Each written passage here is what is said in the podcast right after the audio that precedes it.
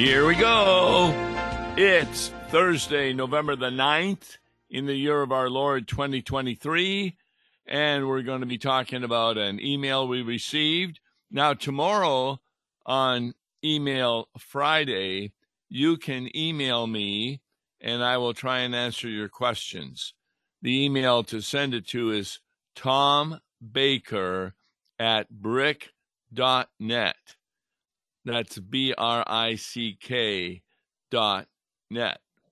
But today we're taking a look at emails uh, with Wes Reimnitz.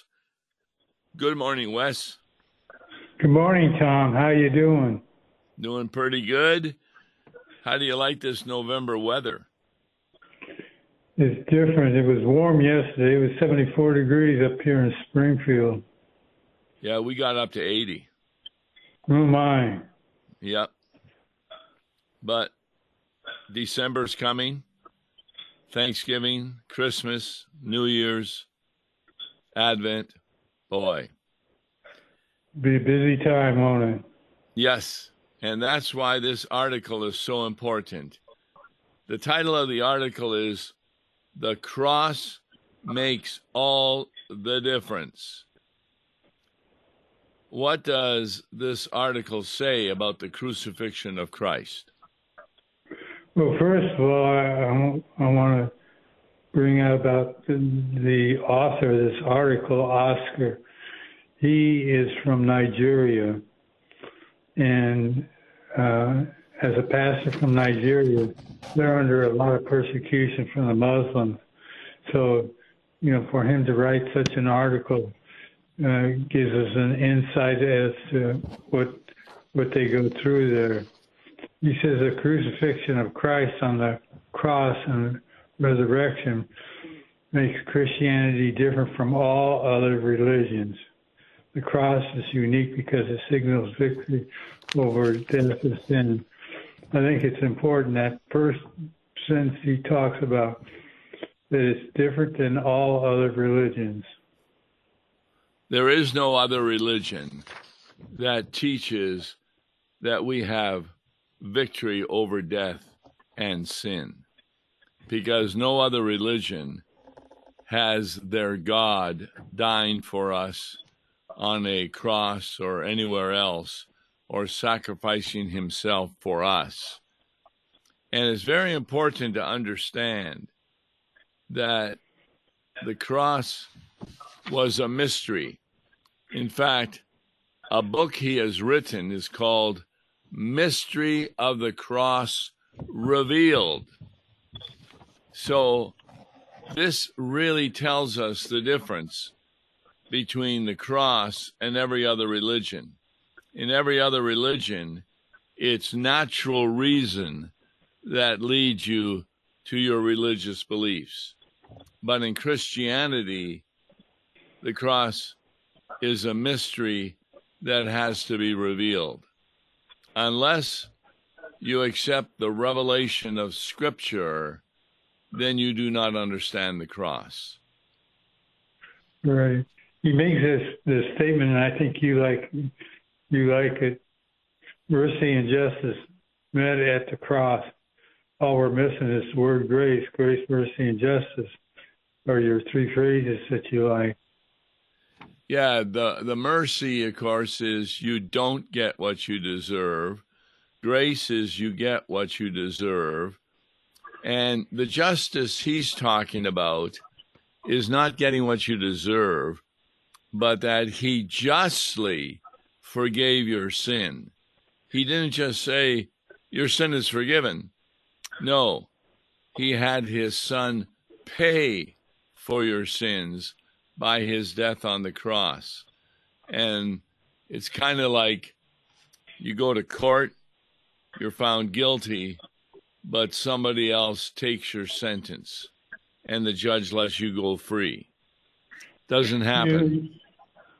You know, there was a Lutheran Witness article written back, I believe, in the 1960s about a person who did that. That uh, is relative had been convicted of a crime, and he rose rose up and said, "I'll pay pay his penalty and went to jail while his relative went free. Was that a true story? Must have been. I don't think the Lutheran Witness would have published it. I remember because I was a kid at the time thinking, who would do such a thing as to give up their their, their freedom and, well, and pay the punishment for somebody else? It reminds me, though, of that book on the French Revolution, where a woman loved a man who was in jail about to be beheaded, and there was another man who loved her, and he switched places with the man in jail, broke into jail, mm. freed him, and took his place, and he was beheaded so that she could remain with the one she loved. But that was a made up story, of course. Well, it's not a made up story when it comes to what Jesus has done for us, that he was willing and went to the, the way of the cross for, for us to pay for our punishment. Yeah, he makes a statement that I had to read a couple of times. God's Son was executed on the vertical axis of the cross, and his mercy and grace came on the horizontal axis to cancel the penalty for our sins. Well, what's he talking about, these two axes? Well, the, the vertical, of course, is where his hands are, are attached to the cross and is a reminder of the punishment that, that we were to receive that he took in our place. It kind of reminds me of when he said from the cross, Father, forgive them, for they know not what they're doing. And that's the horizontal axis. Right. He cancels so, the penalty.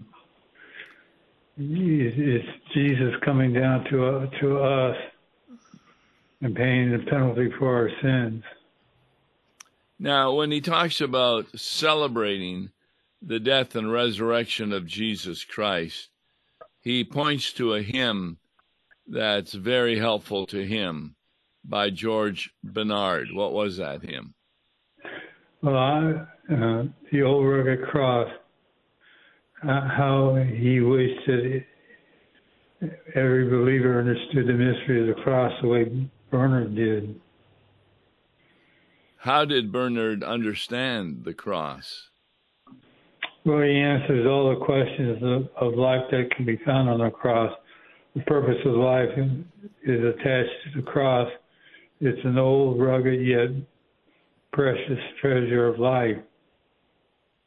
Yes, when you go to a hospital and you have a member there who's about to have surgery and they're somewhat afraid, do you ever use the cross to help comfort them? Oh, I go through a whole series of with them on the cross. We spend time talking about confessing our sins and and receiving absolution, and a reminder that uh, that even though they're in the hospital about to go through a procedure of life and death, they're safe in the arms of Jesus because because Christ went the way of the cross and punished for our sins he talks a little bit like Proverbs does in comparison to the cross to the world's diamonds and gold. What does he say about that? Well, the he wished that everybody understood the the way the cross had burned burned did.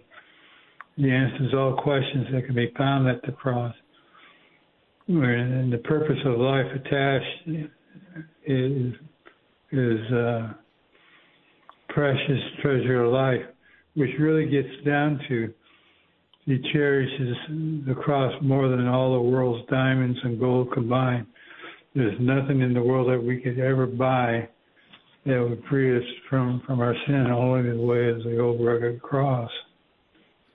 Now, the cross is an emblem of shame and suffering. But how does it become positive for us? Well, for us, the strength and zeal is the hope to pursue the glory that will be revealed when Christ returns. I mean, we we have to remind ourselves that at the time of Christ, uh, it was a form of execution, and it was a gory way to die for yep. for a person. So the message of the cross, how does it differentiate between what and what according to 1 Corinthians 1:18? Well, it differentiates who's being saved and those that are perishing. You know, 118 says from First Corinthians, the word of the cross is folly to those who are perishing, but to us who are being saved, it is the power of God. Then in verse 19 it says, where it is written, I will destroy the wisdom of the wise and the discernment of the discerning I will throw, throw which you jump down to verse 23 we preach Christ crucified, a stumbling block to the Jews and a folly to the Gentiles. Yeah, in other words, the Jews are offended by hearing about the cross, and the Gentile says it's all nonsense. And the yeah. only way to get out of that is hearing the word of God and receiving faith from the Holy Spirit. You know, there are those hmm. who argue that the crucifixion could not come from a loving God. Why do they argue that? Well, because it's such a, a excruciating pain and, and death that they take place. So, how how could God allow His beloved Son to carry that cross and pass through that pain and suffering for us? See, there's a really good example of people thinking about God according to their own mind that is sinful. They think, well, if I were God, I would not want my son to die such a death. Therefore, they deny that God did allow that because if they were God, they would not allow it. And what they forget about is the true love of God for us, that he not only allowed it, but he commanded his son to die on the cross for our sins.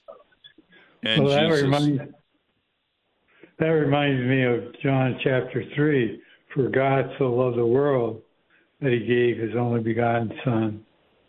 That God's love for, for mankind and for the entire earth man sending his son the way to the cross for us. So we know that for some, the message of the cross is ridiculous because God wouldn't allow his beloved son to carry a cross. But to another group, the message of the cross is the power of God. How do they understand that? Well, this group understands that the power of sin and death are destroyed on the cross, and that the barrier between God and man was broken, and that the work of salvation was finished on the cross. How do we know that? That we read in John chapter 19, where Jesus from the cross said, It is finished. Yeah, John 19, verse 30. You see, if you don't have the Bible, then you do not have an understanding of the mystery of the cross. But just by looking at passages like John 19:30, the barrier between God and man was broken. That means that God, the Father, is now reconciled to man. Why is he reconciled to man? Because Jesus took took the cross for us and, and replaces both brokenness. Kind of reminds me in in uh, John John's epistle, First John. If we say we have no sin, we deceive ourselves.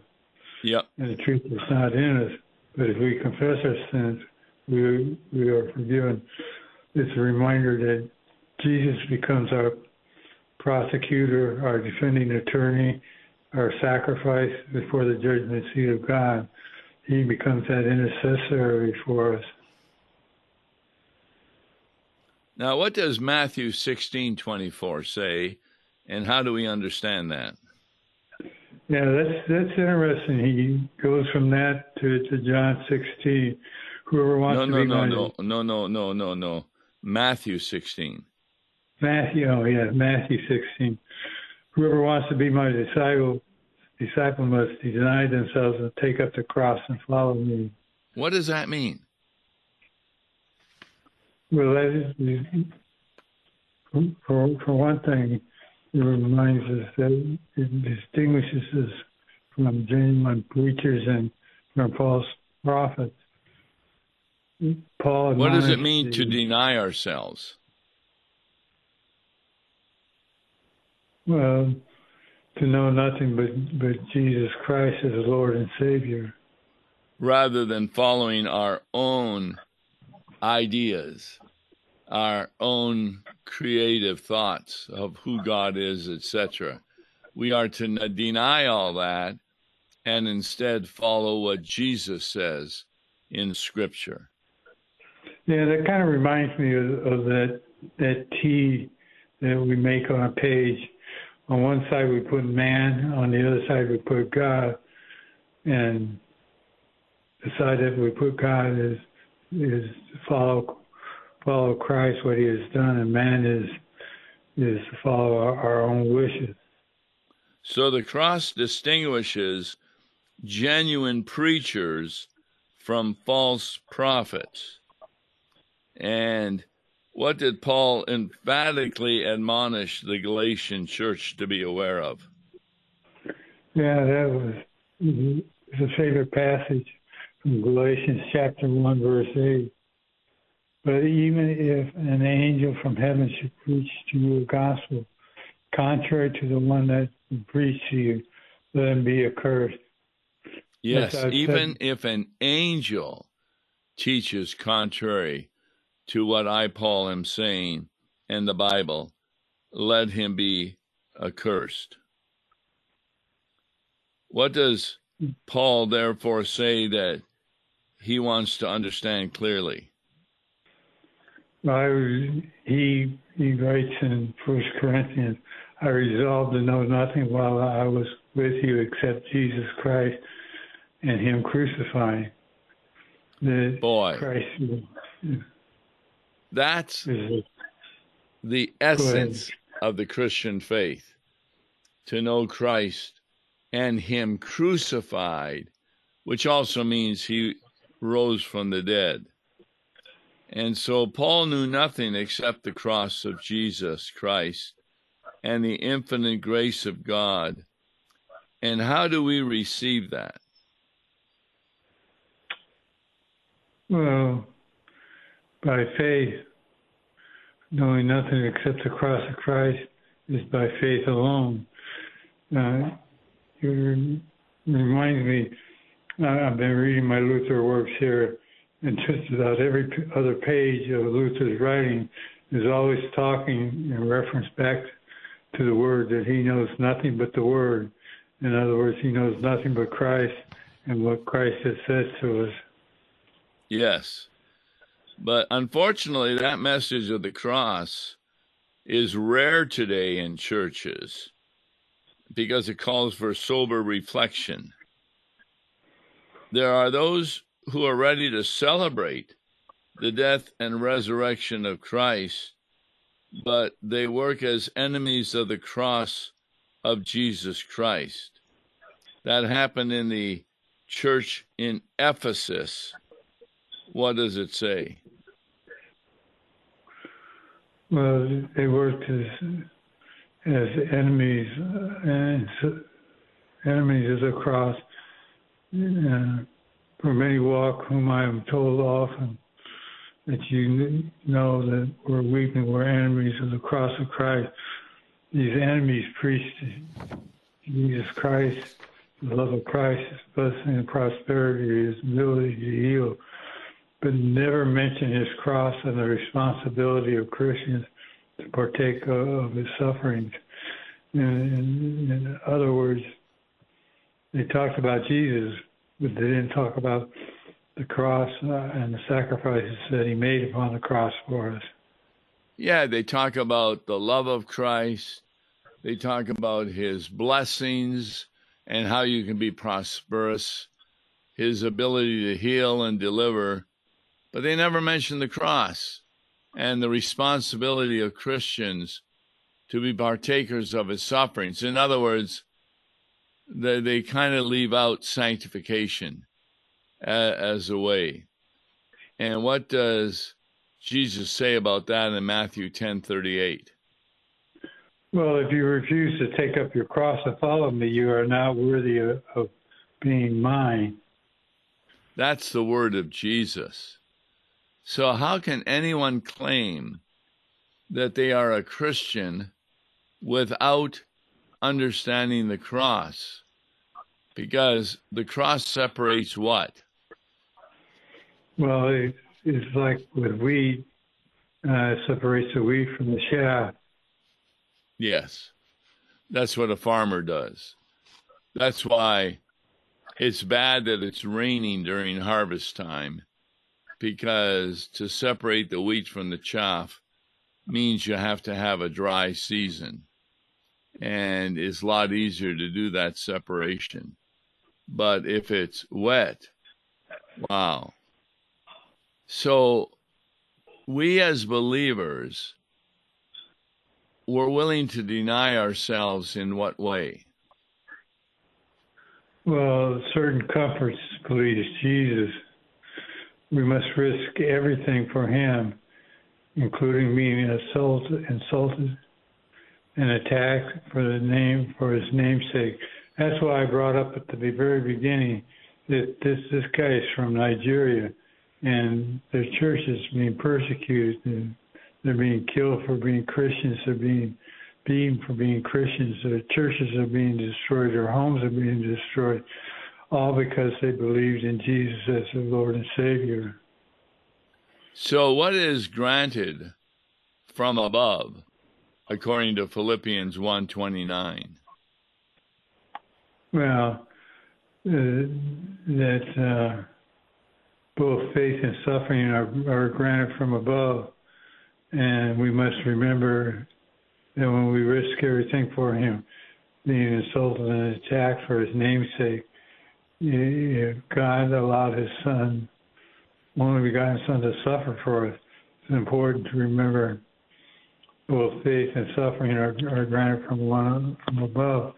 And he's referring to Philippians 129 only let your manner of, of life be worthy of the gospel, so that whether I come and see you and in absent I may hear that you are standing firm in the Spirit with one mind, striving aside by faith of the gospel.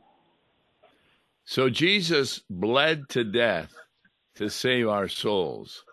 What is important that he was bleeding? Well, he, that he he was uh, we're not just resurrected uh, rejoicing that he was resurrected, but he bled to death to save our souls. He went through for, for our sake, embracing his cross. Is there anything in the Old Testament that shows that Jesus will need to bleed to death? Well, if you're referring to the sacrificial lamb, or yep. if you're. What happened at the Passover? Um, they they took the blood of the lamb and and crossed uh, and and uh, spread it among the doorposts and uh, top of the, the, the doorpost to signify that that sins have been forgiven, and they pass over that that house, and uh, Egypt the first sons of, of the didn't have that blood over the Passover and saw the death of their children. Yeah, it was the death of the oldest male, whether human or animal. And what did that happen with Pharaoh's son? Well, his son, his son was his oldest male, and he went uh, went the way of death. I think yes. it's important that, that, that, as you brought out, the oldest male, whether it was uh, human or animal, uh, it had to be quite a devastation that went through Israel. Uh, Absolutely. Have you ever thought about who the angel of death was? Right. The angel of the Lord. No, it was Jesus himself. No, angel of the Lord. Yep. Well, thanks so very much for helping us with this. The cross, makes all the difference. It certainly does. Email me if you have a question for tomorrow, Tom Baker at brick.net, and we will attempt to answer it. Thanks for listening. 9:30 tomorrow on Friday. God bless you.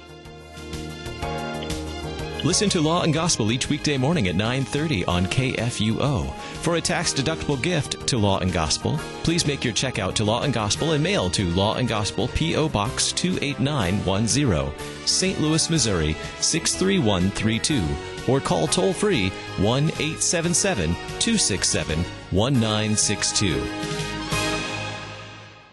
Views and opinions expressed on Worldwide KFUO may not represent the official position of the management or ownership of KFUO, the Lutheran Church Missouri Synod. If you'd like to comment on programs or topics heard on Worldwide KFUO, write us at KFUO, 1333 South Kirkwood Road, St. Louis, Missouri 63122. You can also leave a question or comment on our comment line at 314 996 1542. We are the messenger of good news, Worldwide KFUO.